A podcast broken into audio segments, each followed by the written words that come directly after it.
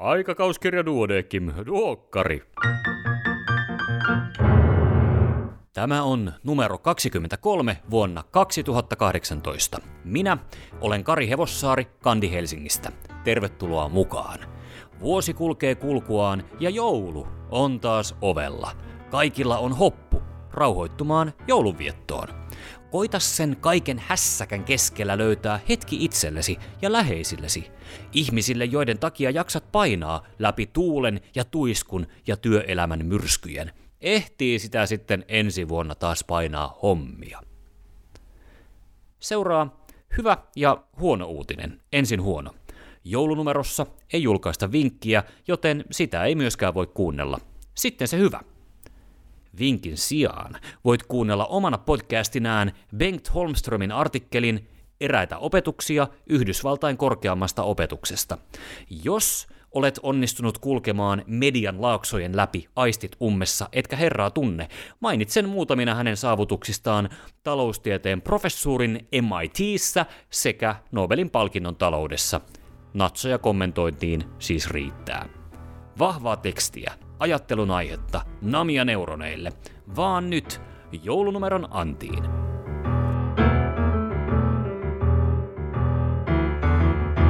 Tämän duokkarin rakenne poikkeaa totutusta. Pääkirjoituksen sivutamme kuin myös erikoislääkärin uutiset, vaikka ne pursuavatkin kiinnostavaa tietoa kuin pukin kontti konsanaan. Yritän tarjota sinulle, hyvä kuulija, mahdollisimman makean leikkauksen läpi joulunumeron teeman, joka on motivaatio. Suosittelen kuitenkin jemmaamaan paperilehden ja kaivamaan sen esiin aaton jälkeen, etsimään oman hyvän lukunurkan ja sitten uudet villasukat jalassa, sormet konvehtirasialla, sukeltamaan immersiiviselle lukumatkalle. Tämä, mitä nyt kuulet, on vain kalpea etiäinen siitä hetkestä.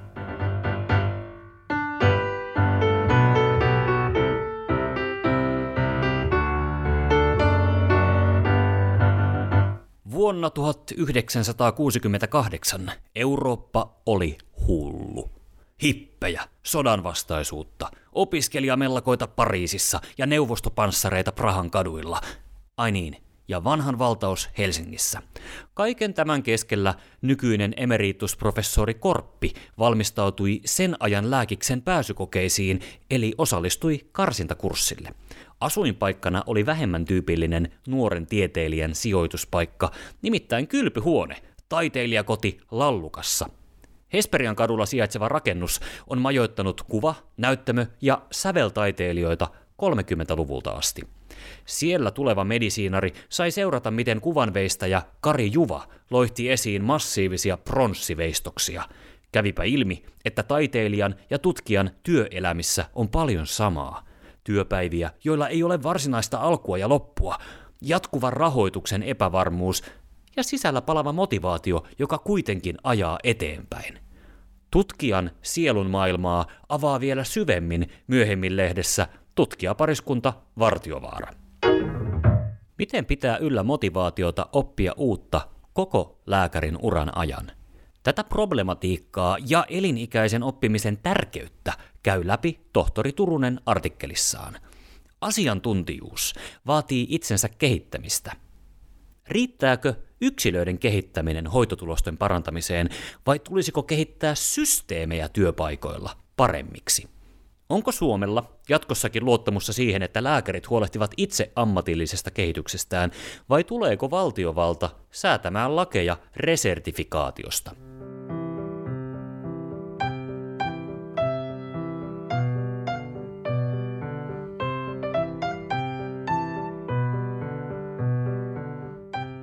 Musiikkiharrastus on mahtava juttu. Parhaimmillaan tuleva musikantti saa valita soittimensa musiikkiopiston esittelypäivässä sormeiltuaan ja kokeiltuaan eri ehdokkaita mielensä mukaan. Pahimmillaan iskä ja äiskä ovat valinneet soittimen, joka ei välttämättä ole lainkaan lapsen luonteen mukainen. Tällä metodilla saatetaan kitkeä musiikista ilo pois heti alkuunsa. Sitten on niitä perheitä, joissa geenit todella kohtaavat, ja jälkeläisillä ei oikein ole muuta vaihtoehtoa kuin toimia konserttitason muusikkoina, esimerkiksi lääketieteen opintojen ohessa. Pikkufagotistien motivaatiota avaa fagotin soiton opettaja Toivonen ja superlahjakkuuksien majoneesiin koukuttamisesta kirjoittaa professori Emeriitta Lindgren. Mukana myös resepti. Lääkikseen halutaan ja himoitaan, mutta miksi? Motivoiko hakijoita lääkärien hyvä palkka ja kiitettävä työllisyystilanne? Vai onko pohjalla halu parantaa maailmaa ja muita ihmisiä? Mitä on sisäsyntyinen ja mitä ulkosyntyinen motivaatio? Entäpä, mikä olisi paras mahdollinen tapa valita soveltuvimmat opiskelijat lääketiedettä oppimaan? Niin, ja ketkä oikein ovat soveltuvimpia ja kuka määrittää soveltuvuuden? Huh, huh. Ei ole helppoa tämä. Onneksi Helsingin ja Oulun lääkisten pomot, Merenmies ja Kulmala, ovat kirjoittaneet aiheesta kiinnostavan tekstin.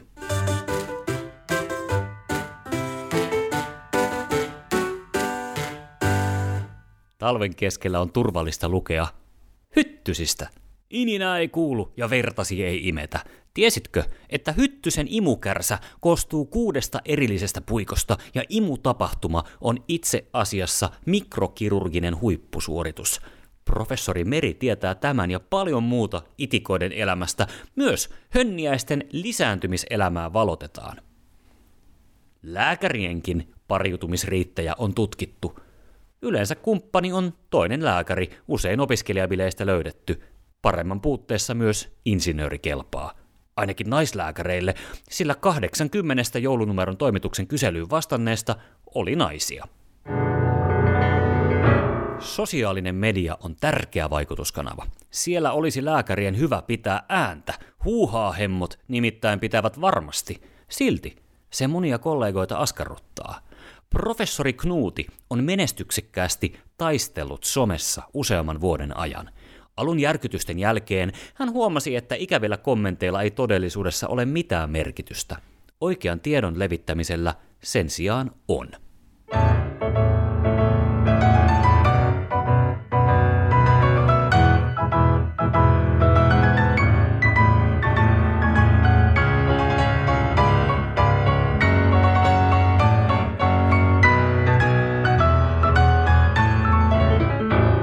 Miten motivoida ihmisiä parhaisiin mahdollisiin suorituksiin suurilla rahapalkkioilla vai lisäämällä työntekijän itsenäisyyttä ja mahdollisuuksia vaikuttaa omaan työhönsä.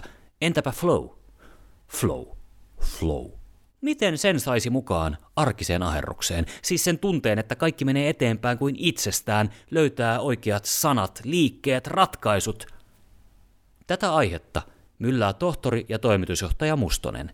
Lisää vettä samaan myllyyn ammentaa entinen ammattipainija ja nykyinen ortopedi Karila kokemuksillaan urheilijan motivoinnista.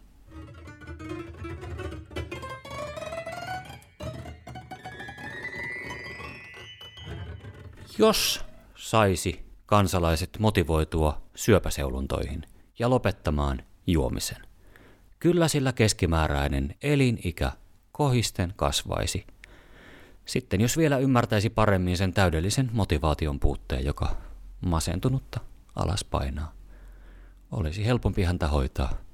Osaisi ainakin välttää vahingollista Mikset ota itseäsi niskasta kiinni?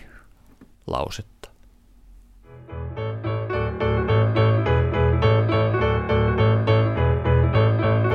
Mutta me me emme masennu, me menemme hymyillen eteenpäin.